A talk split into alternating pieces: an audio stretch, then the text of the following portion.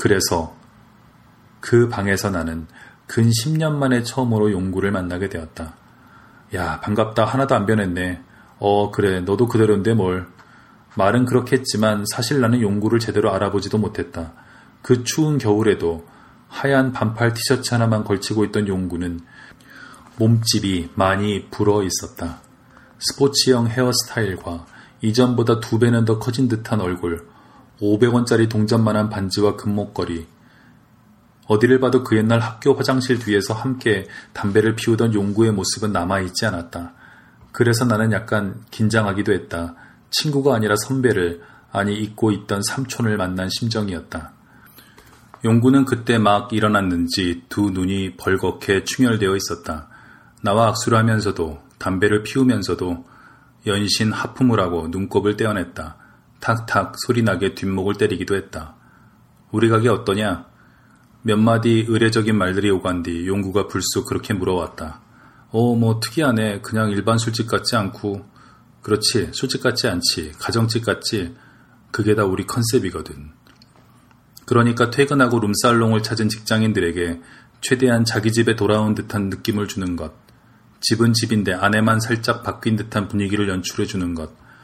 직장인들이 집에서 술을 마시지 않는 가장 큰 이유는 바로 그것 때문이라는 것 등등. 용구는 계속 하품을 하면서 말을 했고 나는 연신 고개를 끄덕여 주었다. 아, 그렇게 기쁜 뜻이. 추임새도 가끔 넣어주면서. 그냥 그렇다는 거지 뭐. 그건 그렇고 오랜만에 만났으니 술이라도 한 잔 빨아야지. 용구는 그렇게 말하면서 상에 붙어 있는 호출배를 눌렀다. 그러면서 동시에 방문을 향해 소리쳤다. 길상아! 용구는 분명 길상이라고 했다. 그러자 좀 전 나를 안내했던 와이셔츠 청년이 쟁반 두 개를 겹쳐 들고 방으로 들어왔다. 저 친구 이름이 길상이야? 나는 능숙한 손놀림으로 상위에 양주와 생수와 얼음과 과일 안주를 올려놓는 청년을 바라보며 작은 목소리로 용구에게 물었다. 어, 우리 집 3번 웨이터 길상이. 왜, 이상해? 용구는 큰 소리로 내게 되물었다. 아니, 그냥 좀, 그냥 좀, 그래선 안 되지 않나 하는 생각이 들었다. 그래도 길상이는 좀. 그러나 그게 끝이 아니었다. 야, 뭐 우리 집에 길상이만 있는 줄 아냐? 용구는 그렇게 말하면서 다시 호출배를 두번 연속 눌렀다. 그러자 채 1분도 지나지 않아 한 여자가 방으로 들어왔다. 서희라고 합니다. 옥빛 한복을 곱게 차려입고 쪽머리까지 한 여자가 방문 바로 앞에 서서 나에게 큰 절을 올리며 그렇게 말했다. 쌍꺼풀 없는 작은 눈에 옥반지까지 낀 이제 막 스무 살이나 되었을까 싶은 앳된 얼굴의 여자였다.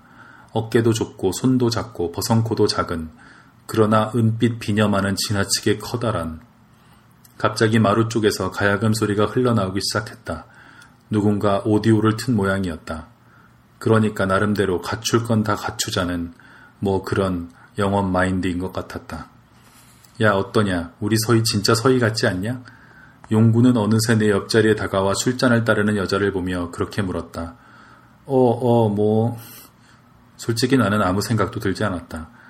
길상이라는 이름을 처음 들었을 땐 좀 놀라고 당황스러웠던 게 사실이었지만 서희마저 등장하고 나니 그 모든 게 그저 장난처럼만 박경리 선생하고는 아무런 상관도 없는 그런 이름들로 다가왔던 것이었다. 얘네들 세팅시키느라고 내가 고생 꽤나 했다. 어, 어, 그랬겠네. 괴롭히는 놈들이 좀 많아야지. 에휴, 말하면 뭐하냐. 서희야, 얼른 술이나 한 잔 쳐라. 용구의 말이 떨어지자마자 서희가 얼음이 들어간 잔을 내게 건넸다. 짤그락, 짤그락. 잘 부탁드립니다. 서희는 눈웃음을 지으며 내게 그렇게 말했다. 나는 두 손으로 공손히 서희가 건네는 잔을 받아들었다. 여자에게서 술잔을 받아본 것은 대학교 MT 이후 그때가 처음이었다. 그러니까 내겐 그것이 더 중요했던 것이었다. 그녀의 이름이 서희이든 세희이든 그런 것들은 별로 신경 쓰이지 않았고 오직 나를 위해 한 여자가 술잔을 채워준다는 것 그것만이 감개무량했을 뿐이었다. 약간 아주 미미하게 마음 한구석에서 알 수 없는 미안함 같은 것이 슬며슬며 솟아나기도 했지만 그러나 또 그때마다 덩달아 내 외투 속에 들어있던 100원짜리 동전 두 개가 떠올랐고 그래서 나는 아무 말도 하지 않았다. 나는 그저 감사한 마음으로 서희가 따라주는 술잔을 홀짝홀짝 받아 마시기만 했다. 오랜만에 마시는 술은 따뜻하고 달달하기까지 했다. 그러니까 돌아보면 참 한숨밖에 나오지 않는 일이었다. 그땐 어쩌자고 그렇게 앞뒤 가리지 않고 급하게 술잔을 비웠는지 지금 다시 생각해봐도 이해가 되질 않는다. 술잔에 술이 가득 채워져 있으면 마치 그것이 모두 나의 빚인 것만 같아 어서 빨리 없애야 한다는 조급함 같은 것에 시달렸다. 또 술잔을 비울 때마다 서희가 해주는 오빠 nice라는 말을 그 목소리를 한 번이라도 더 듣고 싶은 욕심에 그러니 결과야 뻔하지 않겠는가 나는 채 두 시간도 지나지 않아 인사불성 만취하고 말았다.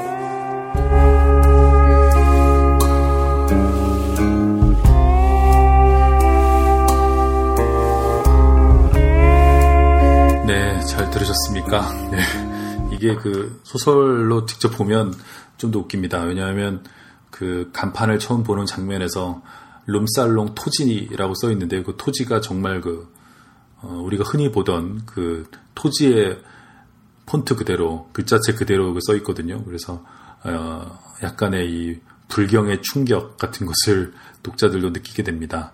이 뒤 이 소설은 여기서 끝이 아니고요. 어, 어떻게 되냐면 이 토지의 상표권 분쟁 뭐 이런 것 때문에 이 옛날 중학교 동창이었던 용구가 주인공에게 예, 술이 떡이 된 어, 그래가지고 겨우 어, 잠에서 깨어난 이 친구에게 봉투 하나를 주고 약속한 대로 어, 이 주인공은 뭘 약속했는지 잘 기억도 안 나지만 사인을 받아오라고 합니다. 그래서 봉투에 들어있는 종이를 꺼내 보니까 상호명 사용 승인서 나 박경리는 박용구가 소속된 사업장에 대해 토지 상호 사용권을 허락하며 이에 대하여 일체 이의도 제기하지 않을 것을 확인합니다. 네, 이 주인공이 박경리 선생의 외손자일지도 모른다고 이 용구는 생각하고 뭐 아니어도 상관없다고 생각했죠. 그러면서 이걸 받아오라고 어, 거의 협박을 하게 되고 이제 그 뒤에 시달리게 되는 작가. 그래서 다시 한번 어렸을 때 갔던 그 초인종 노르고 달아났던 박경리 선생 댁에 가게 되는 주인공 아마도 네, 이기호 씨의 어, 뭐 실화가 아닐까 저는 그 확신을 하고 있습니다만 그런 모습이 나옵니다. 서희가 따라주는 술을 마실 때는 좋았죠. 하지만 네 어, 대가가 없을 수 없겠죠. 네